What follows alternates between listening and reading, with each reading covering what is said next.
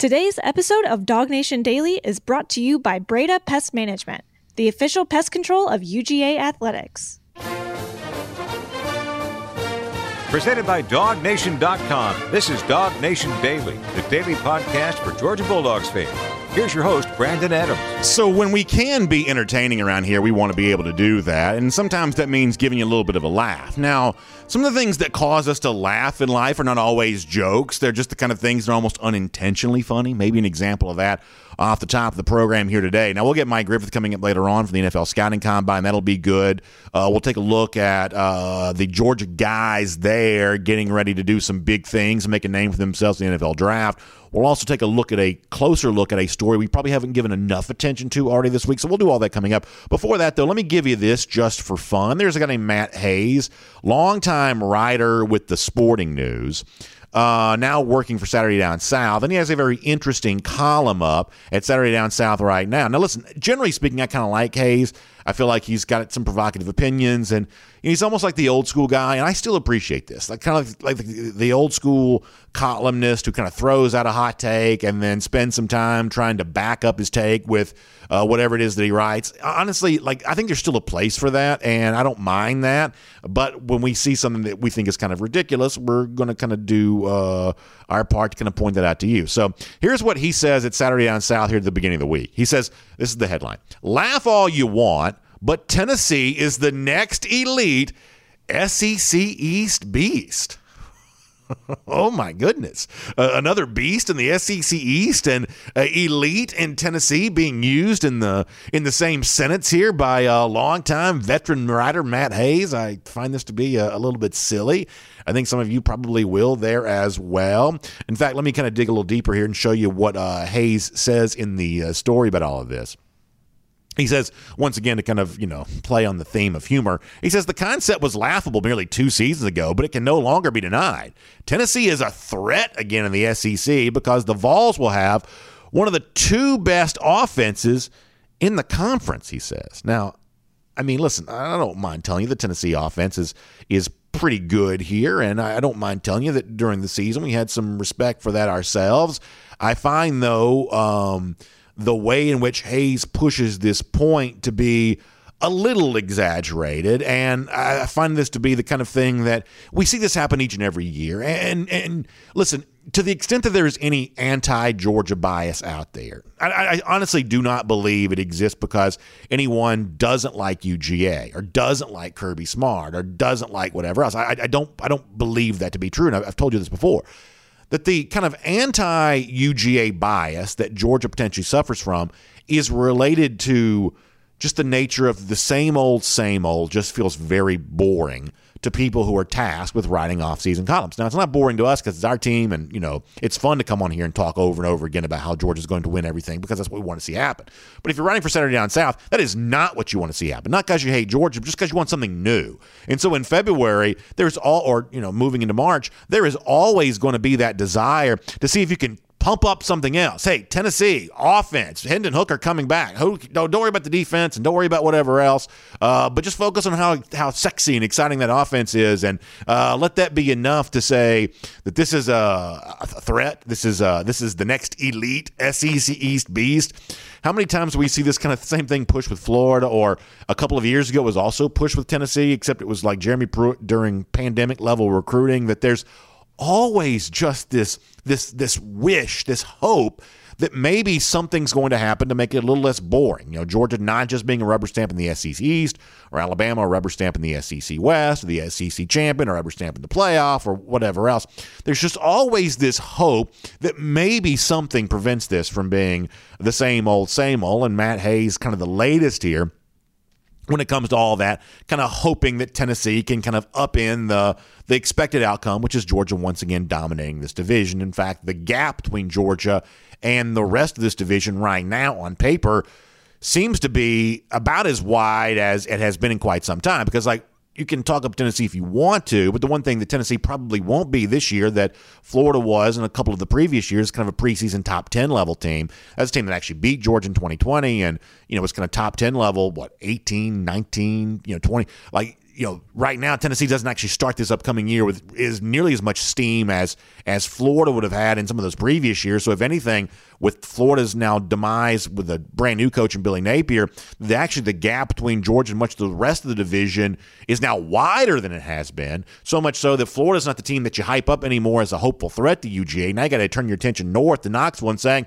well, maybe it's Tennessee that can be the what was it called before the elite the beast in the SEC East, uh, ready to be a threat to uh, UGA. Now, in fairness, what happened for Josh Heupel year one there with the uh, Vols did get some positive attention, and frankly, we even here on this show we thought that uh, that the that that Heupel did a pretty good job, better than we would have assumed given the roster holes that he had. He was honored recently as like one of the Football Writers Association of America first year coaches. He and Shane Beamer shared that award. Uh, if you want to go back to that awards uh, ceremony, this is going back to the end of last year. Heupel did, you know, talk about the the challenge that he faced and the obstacles that he overcame to have a successful first year at Tennessee last season. And even if we laugh at Tennessee competing and threatening Georgia here this year, we don't laugh at the idea that the Tennessee probably was better a year ago than we ever gave them credit for. And we don't mind admitting it when we got a little bit wrong. And on Tennessee last year, we probably did. This is Heupel taking the victory lap on what he accomplished in his first season. And coming to Tennessee, obviously there was a lot of outside noise we were able to quiet the storm, quiet the chatter. Our kids bought in immediately into what we're doing. They understood that the connection and accountability were going to be extremely important in the success that we were going to have. We never placed a ceiling in what our players inside of the program could do. We believed that there were great players inside of it. They bought into it and they worked extremely hard. And uh, as, as well as we played uh, at times last year, um, we were disappointed when the outcome wasn't what we wanted because we knew we had enough to, to go win on those days. Uh, excited about the future, uh, what we've been able to do in year one, but what we're able to, to build upon here as we get started in year two when our kids back get back to campus yeah, so uh, listen, I think everything that Heupel says there is correct. I think the Football Writers Association of America was correct in honoring Heupel for what he did year one. There is no doubt that he's in the process of, I think, producing a turnaround there for uh, Tennessee. But the idea that the turnaround is going to happen so quick that the Vols could threaten UGA in the SEC East this year, or as Matt Hayes goes on to say in the story at SaturdayDownSouth.com, actually topple Georgia and then play Alabama in the SEC title game that is just kind of wishful thinking of a media who always wants to accelerate stories faster than they can actually reasonably thought to occur. And this whole notion that this whole thing can be led by offense, you've heard me say this over and over again. Yes, the Tennessee offense is good, but the idea that it doesn't matter how good they are on defense and the fact that you excuse away bad defensive performances because the offense is so good, that's just a misunderstanding of football. You know, in this uh, particular story, uh, Hayes says the Vols have the best quarterback, not named Bryce Young. They've already got a dangerous offense poised to boom in year two under Heupel. And as we've seen late in college football, those who score points in bunches are those that win games that matter. He says LSU overwhelmed Alabama in 2019 with an offense so devastating it simply had to outscore Alabama. But here's the problem, though. While that is you know, potentially active fodder for a, column in which you're arguing for an offensive minded football team having success. The actual truth is, we've highlighted this over and over again that the Alabama offense was also great in 2019 there as well. In fact, if you go back and watch the LSU Alabama showdown uh, in Tuscaloosa that year, they're both scoring in bunches.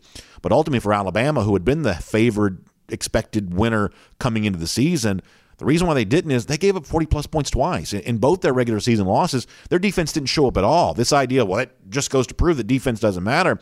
No, I think what it proves is is for a great offense like Alabama that season, not having any defense open the door for somebody else to overtake them. In the case of LSU, that's exactly what they did because by the end of that season, and you'll remember this, the emergence of Derek Stingley and others, while LSU was never a great defense, they were a better defense than Alabama was. It was the combination of that complementary football that gave LSU a chance to overtake Alabama. That the people who want to diminish the role of defense in the conversation at all are making a grave mistake. And we've said that over and over again. But beyond that, just to keep it to Georgia and Tennessee here for a moment, here is one of the reasons why I'm comfortable telling you that it's okay to laugh at Matt Hayes suggesting that Tennessee is going to be the kind of team that sneaks up on UGA.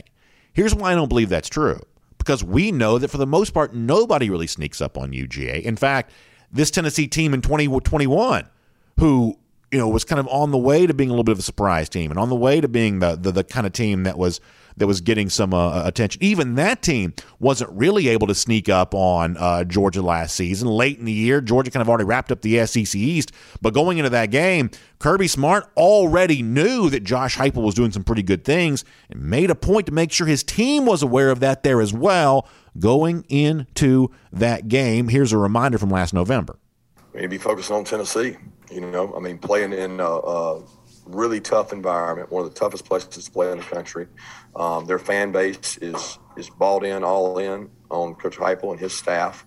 Uh, it will be a, a, tremendous atmosphere and opportunity in which so many other conferences don't have teams that maybe aren't in the hunt for you know maybe an SEC championship that have that much passion that they're going to sell it out and be really loud it will be a great atmosphere, and our players will need to prepare for it. We will need to prepare our players for it. It's going to be a really tough physical game. They've got a really good football team. I've been able to watch them play, you know, several weeks that we've either been off or, or we had this early game, and you get to see them at night, and they've actually played a lot better than some of their scores indicate.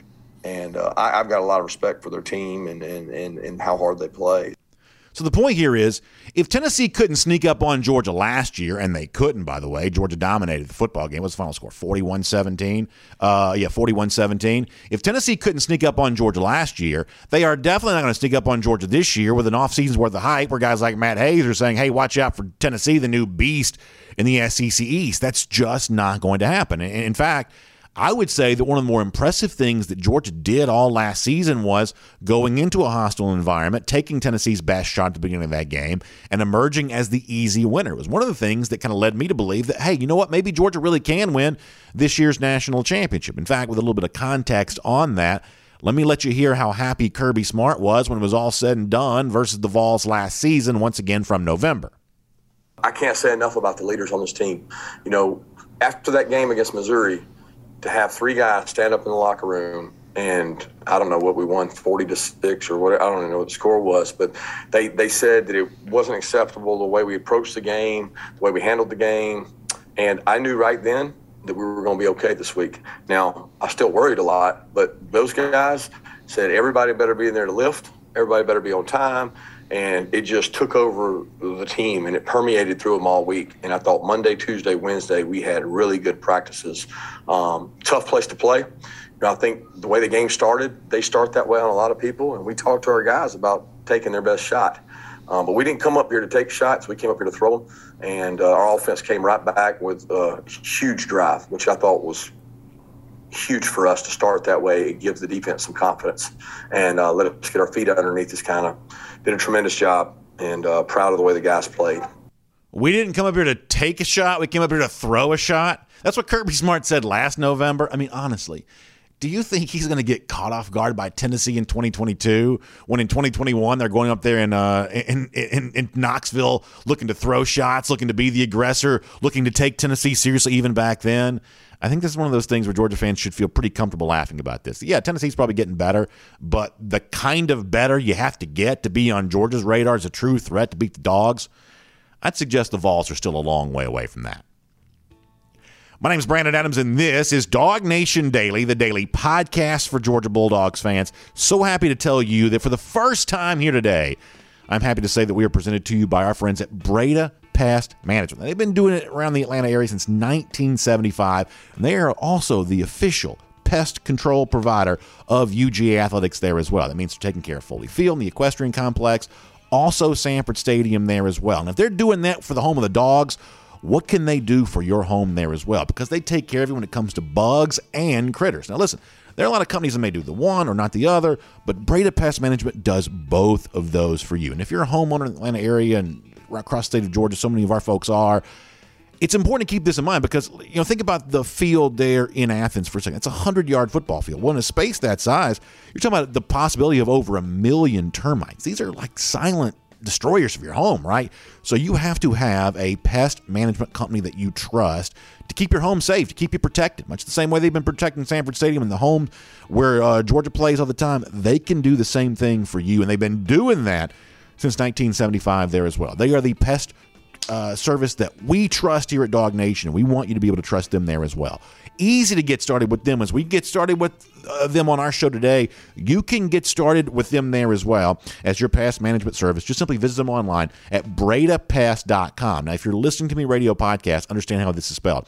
It's B R E D A. B R E D A. That's bredapest.com. Uh, happy to have Breda Pest Management as a part of Dog Nation Daily here today. Big, big friend of ours. Uh, Matt and the entire team over there have been. We've seen him at football games, hung out with him at tailgates. These are big dog people, big you know football fans, and they have also been dedicated to the service when it comes to pest management for a long time, both for UGA and for UGA fans all across our great state and now part of Dog Nation Daily there as well. All right, let me take care of a little bit of business here. So Mike Griffith is in Indianapolis. I told him we'd try to get to him a little bit earlier. So uh, Michael Carville, our producer, if you don't mind, let's postpone around the doghouse for right now. We're going to do some stuff on Fran Brown on that. Let's postpone that for right now because I want to try to take care of Mike here who I told we told him we'd try to get to him a little early in the show. So we'll do some more stuff here in a moment on Fran Brown, the new defensive backs coach at UGA. This is a guy that probably deserves more attention than we've given him thus far this week. We've just been so preoccupied with the Stacy Searels news, and there are a lot of reasons why the Searels thing probably kind of leaps to the forefront of the conversation. Uh, among the rest, the fact that it happened more recently. But now that we've given due attention to Searels as a replacement for Matt Luke, somewhat surprising news that uh, Luke is moving on, uh, going back to last week, it's also important to look at the other assistant coach that uh, UGA just hired. And so, as a part of Around the Doghouse in a little bit, we will uh, we'll look at Fran Brown a little more closely. In fact, some recent things that Brown has said about his own biography that he himself finds finds important that I think uh, help tell us about why he's you know potentially a big time ad there for UGA. So we'll do that coming up later on. But for now, from Indianapolis, a lot of dogs trying to make a name for themselves this week. Also recapping a lot of busy news for UGA as of late. Let's do that all with Mike Griffith here today as part of Dog Nation Daily, presented by Breda Pest Management. From Athens and across the SEC or wherever the recruiting trail may lead, here's a DogNation.com insider. We'll say hello to Mike Griffith here and get some thoughts from him on what's happening in there in Indianapolis here coming up in a couple of minutes. Before that, though, Mike, let me um, let me do a couple of things here on some of these new coaches just hired at UGA and as I said before, over the course of our time today, we're going to try to give a little more attention to the to the Fran Brown thing because we probably haven't done enough of that as of yet. Uh, let's go back in time here for a moment. What do you think of UGA adding Brown there as cornerbacks coach, working in tandem now with uh, Will Muschamp, and kind of what this means for UGA, the addition coming here from uh, Rutgers? What do you think about that? heard good things about him, BA. You know, I've, I've talked to uh, you know some some uh, parents, uh, players that were recruited by Fran Brown about how he plays, about how he develops talent in the NFL. A lot of guys uh, from Rutgers have gone on and had some success there. So, I mean, that's a big hire. You know, you want to get a guy that's a, a great developer of talent, a guy that can work really well, uh, you know, with the staff and, and, and be a good fit, right? You also want to make sure the guy's a good fit for the staff. So, uh, seems like a really strong hire uh, for Kirby Smart, a veteran guy. I, I think one of the better hires Kirby made. And, you know, a guy that spent some time around, like, say, Matt Rhule, or spent some time around uh, Greg Schiano. Now, you can say what you want about Schiano, I guess, but but this is a guy who's kind of been kind of an up and comer in the coaching ranks, working with, and then Rhule's case, a guy that's gone on to be an NFL head coach. So certainly it's a pedigree and training kind of outside the SEC footprint, but he's also worked with a lot of respected coaches. Yeah, I mean, you know, football's football. I mean, you know, guys, the SEC is the best conference, the preeminent conference, but there's other good coaches uh, from other leagues out there and other good developers of talent. It's uh, you know no real trade secrets, but it's it's how guys can connect with the players and motivate the players and you know everything I've heard about Fran Brown is you know he's a veteran. I, I think the bigger question is really more about on the Georgia side of it. Ba, I mean this is the fourth DB coach for Kirby Smart in five years, and you know can, can Kirby give these guys a little room to work? You know we'd heard that you know Jahmile Addae and you know, wanted wanted to teach some things a different way, maybe. And you know, Kirby's very stringent in how he wants to do things. And you know, as we all know, everybody everybody works in different environments. You know, you, you kind of got to let people do their jobs. And uh, I think this is big for Kirby, though, to show that you know now that he's got a proven veteran back there, that he can keep this guy around for a few years. On the other side, Stacy Searels hired as offensive line coach. This is a guy that Georgia fans feel like they have some familiarity with, going back to his time here at UGA from 2007 to 2010. That's probably not a a, a, brilliant era of uh, of offensive line play. To be fair, and long history, number of other schools there as well. And once again, probably some ups, some some downs for Searels. Uh, this was not universally celebrated by UGA fans. There's some trepidation here. What do you think about the hire of Searels? Well, I mean, uh, you know, Mark Richt hired him twice. Uh, Mack Brown hired him twice. You know, those are two Hall of Fame coaches. I think Mark Richt will end up in the Hall of Fame. Mack Brown is certainly a Hall of Fame coach, and you know, Mark Richt hired Kirby Smart too. He's got a pretty good eye for talent. You know, Bryan McClendon's the guy that came back, and you know, I like the hire. Uh, I think it's a solid hire. I, I think for what Georgia wants to do on the offensive line, the way they want to run the ball. I mean, you know, you say 2007 to 10 wasn't that great, but boy, Knowshon Moreno sure looked good running the ball back there. I think Georgia could use a Knowshon Moreno performance out of Kenny McIntosh this year. Hopefully, you'll see one. But a lot of talent there on the Georgia offensive line, and, and you know, just being completely candid, just you know, talking to different people again. I think Matt Luke did a good job. But I don't know that Matt Luke really ever raised up to the level of Sam Pittman, if we're going to be honest about it. And uh, I think this is a chance for Georgia, you know, not only to maintain, but you know, Searels has got a reputation of developing good lines that can lead leagues in rush. Two years in a row, North Carolina led the ACC in rushing. And say what you want, talent's relative there. But uh, talking with Mark Richt about it earlier this week, Brandon, he said, you know, the thing he liked about Stacy Searels' lines when he hired him away from Nick Saban at LSU originally was how physical and strong and tough Stacy Searels' players were. So uh, I, don't really understand the, the criticism on this one. I think it's confusing um, to me uh, because I've I've heard Stacy Searels' name in the business for a long time, and uh, you know he's a veteran coach that uh, a lot a lot of people you know thinks pretty good. Uh, turning our attention to the NFL Combine here for a moment. You're in Indianapolis there. That's obviously a sign of some recent success for UGA and some former UGA players now. Also, hope it works out well for them in terms of uh, their chance to impress NFL draft scouts here this week. I guess starting with uh, wide receiver George Pickens here today. Give me a little bit of a preview of what you expect to see while you're up there in Indy. Wow, you know, 14 Bulldogs over the next three days. Now it's going to start out slow. George is the only Bulldog – that's going today. Quarterback and receivers is the group. And uh, just posted a story on John Metchie, and uh, Georgia fans probably have a pretty good idea what's coming there. He was asked by an NFL reporter if the championship game would have been different if he was healthy or if Jameson Williams hadn't gone down. We're going to hear this the whole off season, the whole what if thing, right? I guess we heard it after 2017.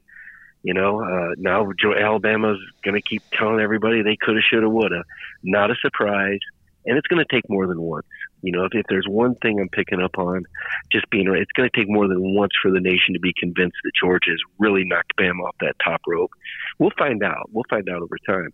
I'll tell you what, Georgia's on top here.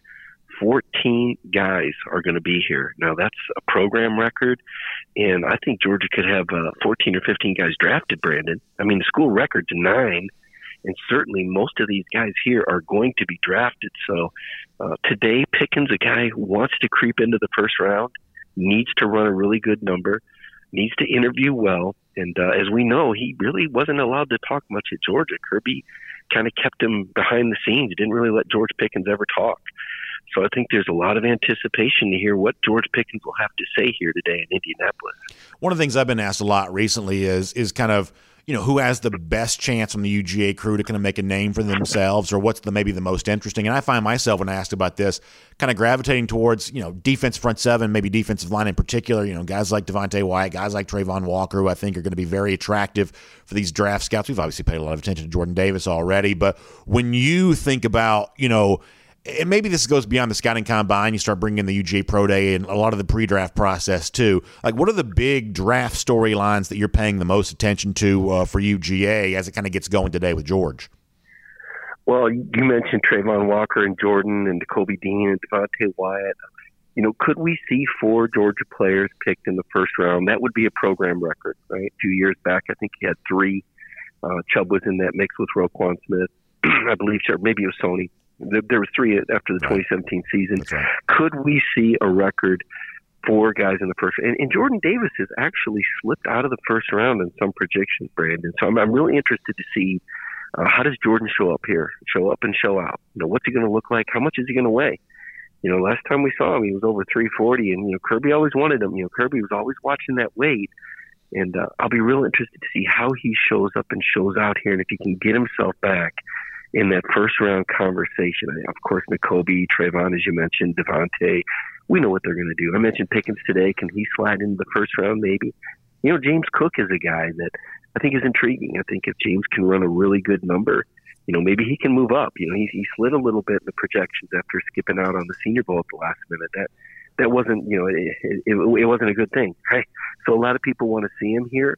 They want to see what he can do. I think if he runs a good number, I think James Cook could enter the second round conversation because I think he's dynamic, and I think running backs, especially the versatile ones, I think they're making a little bit of a comeback because you're seeing just how much of a weapon they could be catching the ball in the backfield, and certainly his pedigree as Dalvin Cook's little brother does not hurt him in this NFL circle. So that's another guy I'm kind of Channing Tindall. You know, just kind of flying under the radar a little bit. You know, we remember those pursuit angles and just how he flashed at times this year.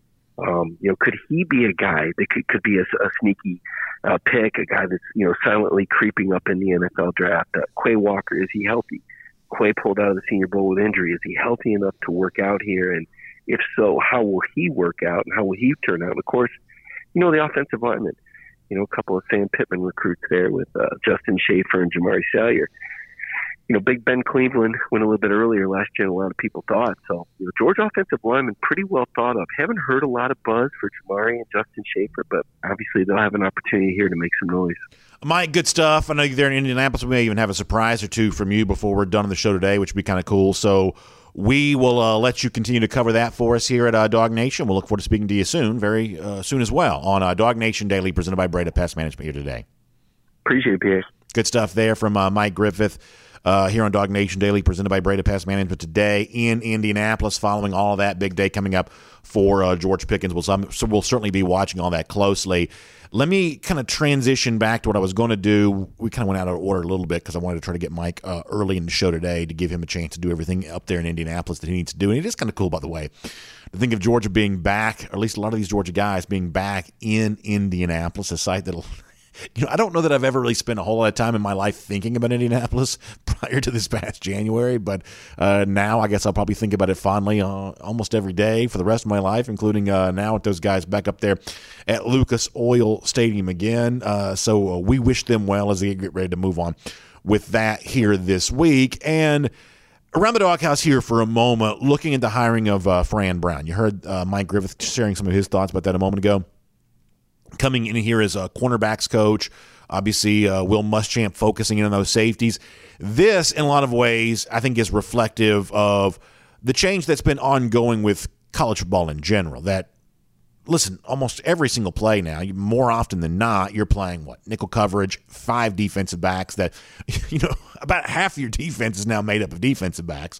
So the idea that you'd have one assistant coach responsible for that many players when Georgia's rotating, not as much at safety, but at cornerback, Georgia's rotating a pretty good bit. You're playing a good number of, of defensive backs, and you have a good number of your 11 guys on the field who kind of technically qualify as defensive backs. So having a coaching situation and kind of a recruiting assignment that reflects just the large number of defensive backs you play, that probably makes some sense. And in the case of Brown, he kind of comes in as kind of an interesting outlier. You know, Georgia has hired a lot of guys over the course of this offseason who do have previous ties to the program or – in, in a lot of respects, you look at the uh, the the totality of, of, of the assistant coaches that Georgia has. A lot of those guys hail from the state of Georgia. Brown is a guy who has a little bit of a different pedigree on all of that. I went back and kind of looked at his time there at Rutgers, and I found some comments from him where you know he was talking about you know kind of how he got into coaching and kind of what matters to him and in his own words pointing out a couple of interesting biographical points that I think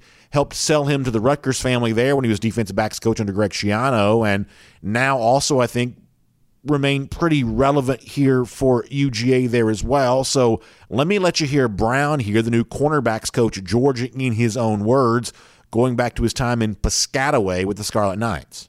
Hey, Dog, Fran Brown, I'm the secondary coach here at Rutgers University. At Rose, head football coach of the Carolina Panthers, he recruited me, played for him he said, Fran, I want you to get involved in football. I was like, you think I could do it? He said, yeah, you should have been doing it. I think the moon and the stars all matched up the right way. That's my state.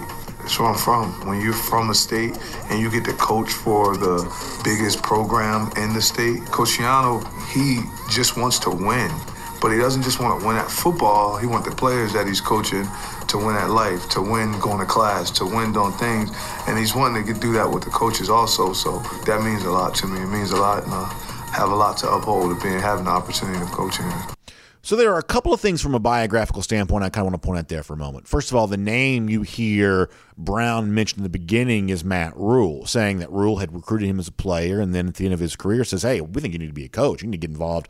You need to get involved in coaching." And I'll say the same thing about this that I said when Georgia hired its new outside linebackers coach. One of the things that I notice about guys who I don't know very well, and in the case of you know Uzo-Diribe, I didn't really know him very well, and uh, in the case of you know, Fran Brown probably did not know very much about him before he was hired. One of the things that I do notice is is that fast risers are going to get my attention. In other words, Matt Rhule is a guy. Now you can say, well, his time at Carolina has been somewhat shaky or whatever else, but there is no one who's going to say that, that Matt Rhule doesn't know football. That if that if somehow Rhule were to be out of a job there in Carolina, he'd have any choice of college head coaching jobs he wants to take again, or maybe stay in the NFL, whatever else. That Matt Rhule is clearly a very respected football coach. So a guy who's a respected football coach identifying in Brown the kind of thing that said, "Hey, I think you need to be a coach. I think you need to get involved in football." And much the same way, Les Miles, you can say what you want to about him, identifying uh, Uzo-Diribe as a guy who I want to make an on-field coach here pretty quick because I recognize those personality traits, those credentials that are just innate in him to make him be that way. Apparently, Fran Brown had some of that that also uh, also, also got the attention of a guy like Matt Rhule, who I think we would all say we have respect for as a football coach. And then beyond that, here's the other thing about Brown that kind of jumps out at me. Now, in this video, obviously, you know, speaking on behalf of the State University of New Jersey, talking about his New Jersey ties, there's a little bit of kind of that's what you're supposed to say in a situation like that. But let's take that seriously for a moment. If Fran Brown says, Hey, I'm a New Jersey guy, I'm a New Jersey guy. I don't know if that's such a bad thing for UGA. And listen, I think those of us who are like, you know, true SEC homers, and I've never apologized for for being one of those guys. I clearly, you know, think that the brand of football played down here in the deep south is far better than the version played almost anywhere else. That we have a tendency to sort of write off anything north of the Mason Dixon line is not worthy of our attention, and for the most part, that's true. The state of New Jersey, though, is one of those that's a little bit of an outlier there. Just as, as a quick comparison here for a moment that if you look at the 24 7 sports composite player rating for the 2023 class, there are six four star prospects in New Jersey. There are only eight in the state of Tennessee. So, in, in, terms of you know the relative dearth of talent that exists in the North and certainly in the Northeast, for whatever reason, the state of New Jersey has kind of always been an area where that's not necessarily true. It's actually a, a hotter bed for recruiting, you might think. Some of the best players, for instance, that Jim Harbaugh has gotten in Michigan have come from the state of New Jersey. That's been a little bit of a pipeline there. Wisconsin has had a pipeline to the state of New Jersey over the years that, that it's actually one of those geographic spots that having a little bit of a tie to is probably not that bad of a thing. I'm not saying that Georgia's going to build its uh, it's it's it's it's talent pipeline there in the Garden State. That's not what I'm saying. Although in the case of Knowshon Moreno, didn't work out too badly for UGA. My point though is is that if you are the kind of program that has the ability to recruit nationally, getting a great player to the state of New Jersey at some point in time is not an unreasonable thing to expect to happen. And so Fran Brown's ties to that state are probably not a negative. It's probably a, a pretty good thing because uh, New Jersey's, you know, fairly talent rich area all the way around. Of course, I have no idea how well this is going to work out. This is not the kind of guy that I knew a ton about before he got here, but I do think from his resume, from his biography, there are some things that recommend him. If a guy like Matt Rhule liked him, that's the kind of thing that makes it easy to probably agree with. If a guy like this is, you know, working there at Rutgers and developing deep ties to a state that's not really, you know, barren when it comes to the kinds of guys who could be going to play in the SEC, that's probably not a bad thing either. Young, up and coming guy, pretty hungry. Those guys seem to work out pretty well for Georgia. Smart's had a pretty good eye for talent when it comes to these things before, recognizing those who are on their way up. Maybe Fran Brown, the latest example of that.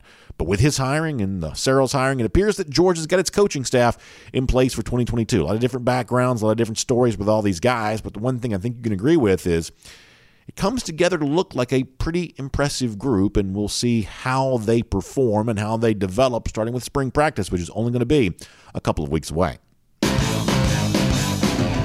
Let's take a look around the rest of the league. This is SEC Through. And we'll do our SEC through here in a moment, or as we like to call it, cruising around the SEC courtesy of Royal Caribbean. Before we get a chance to do any of that, I got to tell you about my friends at Royal Caribbean because I am still basking in the glow. Literally, somebody said in the uh, comment section a little earlier, you can see my tan very well today because I'm wearing the short sleeve shirt. I know that's vain, and I apologize for being that way, but I, I do enjoy getting a little winter tan. I feel like if you're good and tan in February, now turning into March, you're doing something right in life. So uh, I am happy to have a little bit of a glow going because I had a great time. We were on Harmony of the Seas last week, my wife and I, and it was just such an incredible experience. Whether it be the stuff we were doing, the various ports of call, I told you about Perfect Day Coco, Coco Cay yesterday, but also the stuff we're doing on board. We're eating at specialty restaurants like Chops Grill or, or, or, going to the Johnny Rockets and getting a burger and a shake. We're enjoying the the shows. There's an aqua theater show on Harmony of the Seas that we were on. There's a huge like aqua amphitheater type thing on the back of the ship, and there's a high diving show. This is like a really amazing performance and it's just so cool to see. Like the, I'm talking about very, very high dives on the ship while it's moving at sea. First of all, I'm kind of wobbling around as it is. These folks are diving off these, you know, high dive type things. It's an incredible show. There's a great ice skating show we had a chance to see.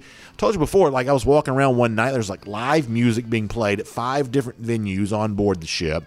Uh, it's just such an incredible experience, and I want all of you to be a part of the same kind of experience, at least a similar experience with us. I'm actually looking forward to being on a different ship when we go in April, Independence of the Seas, sailing out of Port Canaveral. We're leaving on April 25th, going to Nassau, going to Perfect Day, Coco Cay, and there is still a little bit of time for you to join us. And space is limited here. Obviously, everything's kind of getting filled up, and everybody's getting their, getting their travel plans kind of locked away. But if you've been on the fence about this, take it from me as someone who just did this myself. You want to do this. You want to be a part of this great Royal Caribbean cruise experience. See Perfect Day, Coco Cay. Have some fun in Nassau. We did a great snorkeling experience in Nassau. It's a cool port. You can do a lot of different things in Big Harbor. Go to go to Paradise Island or something like that. There's all kinds of really cool things going on. So go to dawgnation.com. Right there at the top of the page, there's a link to click into that'll get you in touch with our friends the Cruise and Vacation Authority. They're helping us book all of this up. We're getting some folks locked and loaded, a few more folks ready to go, and we're going to just have a great time on the seas with Royal Caribbean, Independence of the Seas, a beautiful ship, recently amplified, just uh, all kinds of really cool stuff there. Uh, having a terrific time with all of that. So make sure you check out uh, dawgnation.com or you go to dognationcruise.com and find out more about that. Sailing on Independence of the Seas out of Port Canaveral and uh, getting ready to have some great times and all that. So we're cruising around the SEC courtesy of Royal Caribbean right now. Uh, you heard Mike Griffith say this a moment ago. NFL scouting combine begins today. I guess John Metchie said some things. I don't really care about that much one way or another. A lot of the stuff that these guys say, like they're asked questions in a certain way, like what are they supposed to say? You know, it's like, and listen, nobody loves you know a hot you know comment more than I do and making a big deal about things. I told you before I'm a little bit of a carnival barker by nature, but some of the things that some of these players sometimes get criticized for for saying it's like when the question is kind of framed in a certain way it's like what are they what are they, what are they supposed to say? So I, I don't know that I make a big deal about necessarily all that kind of stuff. I did think this was kind of interesting though. And this just sort of speaks to what's happening with with uh, UGA guys in the combine. So there's a guy named Josh Edwards uh, CBSSports.com they're kind of doing some pre-combine stories and I thought this was really interesting. Let me see if I can find this. So here's the question that was posed in kind of a roundtable type fashion which under the radar prospect is bound to be a household name after the combine. That's a pretty pretty interesting thing to have. Pretty interesting thing to have said. Under the radar prospect bound to be a household name after the combine. And Edwards from CBSSports.com says he thinks it's going to be Georgia linebacker Quay Walker. Listen to this. He's built like a superhero and should move like one as well. There is buzz that he will test as one of the best prospects pound for pound. How about that? In an era where NFL teams value speed at the linebacker position and the ability to move sideline to sideline unencumbered, Walker should be coveted by many. Boy, what a, I have no idea who this writer for CBS Sports is. I I don't know if he's a respected expert or not, but boy, that's high praise for Quay Walker there. That's that's pretty cool to be able to see. And I don't know. I mean, you've heard me say this before, but I'll, I'll reiterate this right now. I love the idea that role players at UGA, guys who had a chance to go transfer, maybe get more glory somewhere else, but stuck it out of Georgia, filled a role, never quite got the level of superstar attention that other players did. Guys like this are now finally getting the I mean, the ultimate reward we all want is the payday, right? And so Quay Walker may have never appeared on the media guide, didn't go to SEC media days, never appeared on the cover of the tickets or anything like that. But he's about to be dadgum rich, it sounds like, on the basis of what he's about to do with the NFL scouting combine because of how hard he worked and grinded there at UGA. This is the way it's all supposed to go. I, I just think that's a great thing to be able to see. And, and assuming the guy from CBSSports.com is correct in all of that, I love a good happy ending. And I hope Georgia does use this. Not, and it's not just because I, I mean, obviously I'm a Georgia partisan here, so I want good things for Georgia. But this is what we want football to be. At least I think it should be. You know, you know this thing where you're chasing glory, you're chasing attention, you're craving stats you know, I get the idea of the short term gain, and it's hard to want to turn that down. I, I, I do get that. But man, there is something truly valuable about saying, I'm going to spend my four years as a plays. I'm going to work to get better. I'm, you're never going to hear a peep out of me. I can't think of five words that Trey uh, that uh, that Quay Walker said the entire time he was at UGA. Like he threw the hat when he uh, when he uh, flipped uh, from from uh, Alabama to Georgia. He flipped the Tennessee hat, but he flipped the Tennessee hat and came to Georgia. I never heard of people after him out of him after that ever again. Like he's just like lunch pail comes shows up, does his work, and according to this guy, he's going to be uh, pound for pound one of the best prospects in the NFL scouting combine. That's thrilling to. I hope it turns out to be true. That is really thrilling to hear. So uh, good stuff there on that. A couple of other things here very quickly for a moment. I thought there was a very interesting story. It was the Montgomery Advertiser that had this, and you know this is one of those things. It sounds like we're kind of picking on Brian Harsin. I guess we typically do.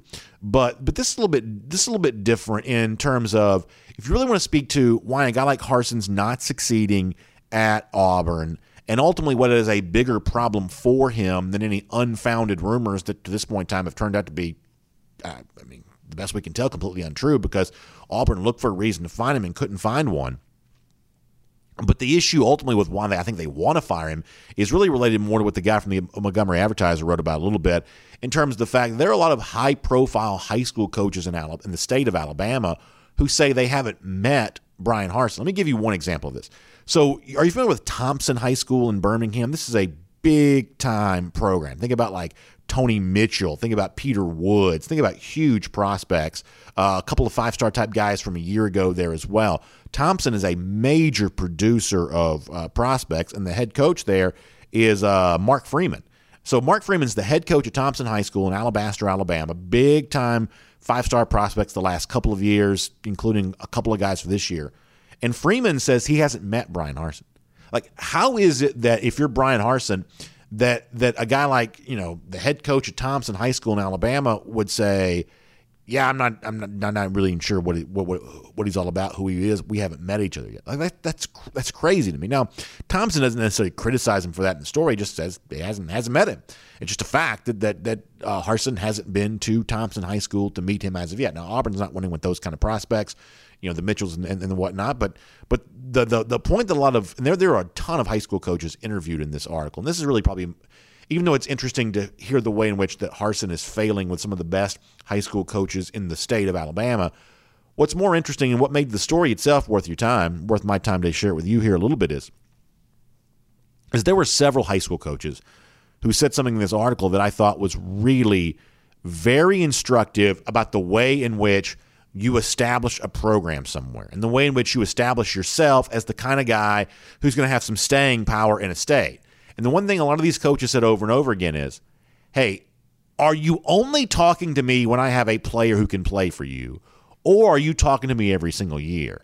talking to me about the guys that I played against and getting my thoughts on them. Just establishing a relationship with me. And, and, we all know this, right? We've got some friends who seem to only want to be around us when they want something from us. And maybe sometimes we're that friend that only reaches out to somebody else when we want something from them.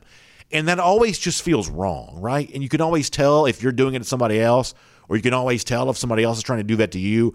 That making a relationship transaction like that just always just something about that doesn't quite feel right.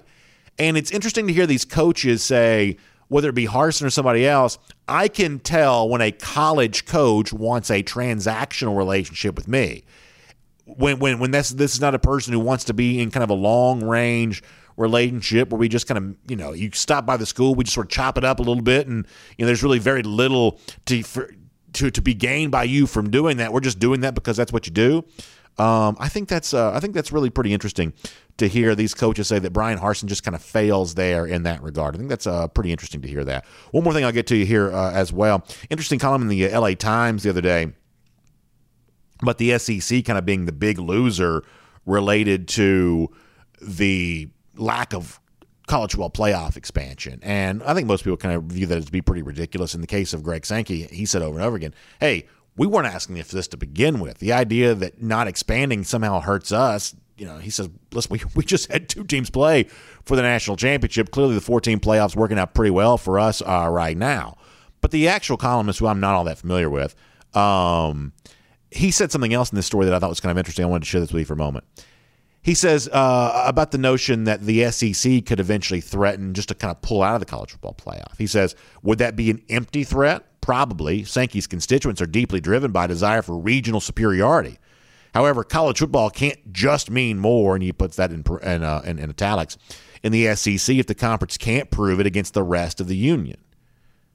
wonder if that's so true. I, mean, I have to admit, I do think about this a good bit. Uh, when you look at certain leagues and what seems to be a lack of commitment to the sport at the same level the SEC has, certainly a lack of talent in comparison to what the SEC kind of has dominating it right now. Um, does it really benefit the SEC for the rest of time to continue to go through the facade and the charade of acting like there are four other leagues at the same level the SEC is? There's a portion of the Big Ten that probably plays at the same level the SEC does, but boy, the portion even of that league that actually does that seems to be getting smaller and smaller. I think the columnist here, even though he brings this up somewhat rhetorically or sarcastically, I'm not quite so sure that at some point in time in the future we aren't talking more about this. That is there really much of a point in the SEC validating other leagues, such as the Pac 12 or the Big 12 or the ACC, by participating in the same postseason that these inferior leagues get a chance to participate in? I think it's worth considering that in the very near future, and I think that's pretty interesting. We'll make that cruising around the SEC, courtesy of Royal Caribbean. And here on DawgNation Daily, presented by Breda Pest Management, before we get ready to wrap up today, I want to mention something here really, really, really quickly. I'm going to do this kind of fast. So obviously, I'm as frustrated as anyone by being a big, long-time baseball fan, Major League Baseball in particular. I am very, very frustrated about the uh, continued work stoppage and the lockout imposed by the owners that's now going to postpone the start of the season. Opening day is not going to happen as planned based on all the stuff that's come out over the last couple of days. But I have to wonder. I saw the Diamond Dawgs get a nice win against Wofford last night up in Greenville. Long game, four hour plus game with the Diamond Dawgs getting ready to also play a weekend series coming up against Georgia Tech, I have to kind of wonder. I've admitted this before. I'm a little late to the party on this, but over the course of the last five years, I've pretty well discovered the college baseball is a really fun sport. These SEC weekend series where you have the ace pitchers going on Friday. By the time you get to Sunday, it's sort of a Johnny Holstaff thing where you're just trying to, you know, get the win and and move on. The atmosphere around these ballparks, it's really pretty amazing. So I don't know. Maybe obviously we can't talk a ton of baseball on the show because you know so much of our audience wants to hear the the daily, you know, uh, grind with the football team. But but I do hope that the SEC, Diamond Dawgs, UGA in particular, I I do hope college baseball gets some much deserved attention here this spring, since there will be no Major League Baseball. And my thought is is that more folks kind of do pay attention to that I think what they're going to discover is is that college baseball, the brand played at Foley Field across the SEC, is actually pretty uh, entertaining. The way in which the SEC network covers this, more available than it's ever been before, and maybe you may find out that you don't miss baseball quite so much because baseball has actually not gone away. It's actually a pretty cool brand of baseball being played at the college level, aluminum bats, the loud pings, and everything else, and I think some folks who tune in to enjoy that might find out that it's actually a, a pretty good product. All right, as we wrap up here today, uh, Golden Shoe time. We'll go back in the past here for a little bit because I thought this was really funny. So we have some Alabama fans and some non-Georgia fans who kind of participate in our comment sections on a regular basis, just because there's not a lot of shows like this, and so they have kind of a little bit of fun doing some of that kind of stuff. And some of our Georgia fan listeners and viewers like to give a hard time to some of those guys and gals every now and then, and so I guess this is a thing now.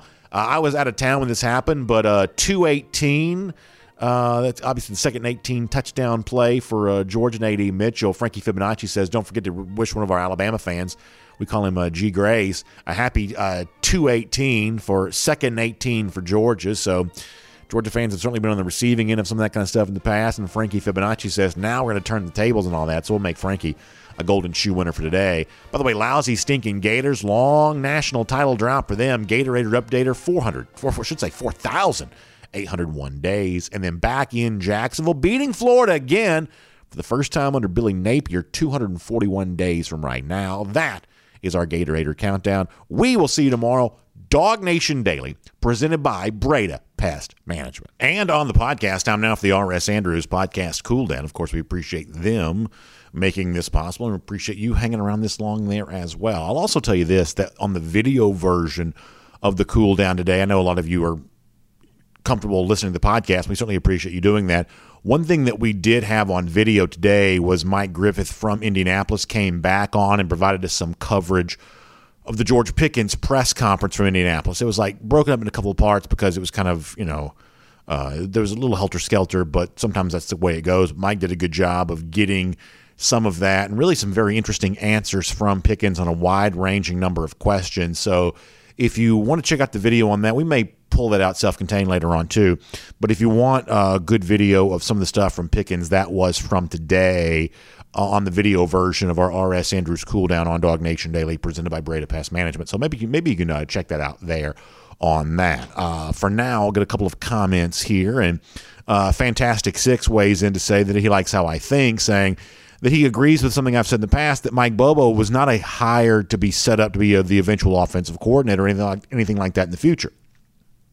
He said, I do believe that he could help implement the running game, though, and uh, have uh, and have proven that he's a very knowledgeable there in that area. Yeah, listen, I think that there's no doubt that Bobo is a good football mind, and I think that he has been a successful offensive coordinator, including at UGA. I don't think the last couple of years for Bobo were necessarily all that great, and I think that's one of the things, and I kind of alluded to this on the regular show yesterday. It's kind of one of the things that made him a little bit different than Will Muschamp. That Muschamp taking a step down from head coach after leaving or you know being fired from South Carolina at the end of the 2020 season, he still was very sought after as um, as a big time defensive coordinator. You know, offered big money to go to Texas, place like that. I don't think he really wanted to do that. I think that he's in a stage of his life where I think he was actually kind of the best I could tell, kind of excited about being just an analyst at UGA. But he was the kind of guy that, you know, now he's in a much bigger role at Georgia, and he could have taken that role somewhere else before the start of the 2021 season if he wanted to. I just don't think that he that he wanted to. I think that Bobo, with all due respect, is probably in a little bit different stage of his career right now, in that, you know, after the the issue at Auburn, after the issue at South Carolina, the way it ended for him at Colorado State. There may be a little bit more of a wait and see approach in the coaching market about Bobo right now, and that's oftentimes what what leads a guy to want to be an analyst. So I do think that uh, right now Mike Bobo is not going to be anybody's offensive coordinator at least for a little while, but uh, he'll get a chance to certainly contribute there to UGA and. You know, if, if, if Kirby wanted Mike Bobo as, as his offensive coordinator, he could have already had him in that role. But now that Todd Monken has proven to be so successful, the idea that Smart would act as a speed bump on that success, that just doesn't make very logical sense to me. And I think most of you are kind of on the same page with me about that, although there is kind of a weird strain of concern about what Bobo's presence as an analyst kind of means. Something else that uh, Fantastic Six said, he said uh, he enjoys having me back from vacation. He says having to listen to those Bama fans on the Finebaum show is driving me nuts. Well, Fantastic Six, I'm uh, happy to have uh, happy happy to have you in the comments section there too. Also on the video side yesterday, we talked about NFTs a little bit. Somebody wants us to do a DawgNation Daily NFT, and he said that he could hook us up and get us in the right direction on that. Mentions the Players Lounge and uh, DGD Mafia and some stuff like that. So good to know that we have audience that's well versed in the world of NFTs there as well. All right, good stuff. Thanks for being here, and we uh, certainly appreciate you. Uh, being here as part of our RS Andrews podcast, Cool Down Today. So check them out online, rsandrews.com. Air conditioning, heating, plumbing, electric needs. Uh, air conditioning season, we're getting actually close to being back into that again. So get ready to get your system tuned back up to factory fresh specs. Keep you cool as the spring gets closer. You can check out RS Andrews for a lot more on that. We will check you out back again tomorrow as a part of DawgNation Daily, presented by Breda Pest Management. We will look forward to seeing you then.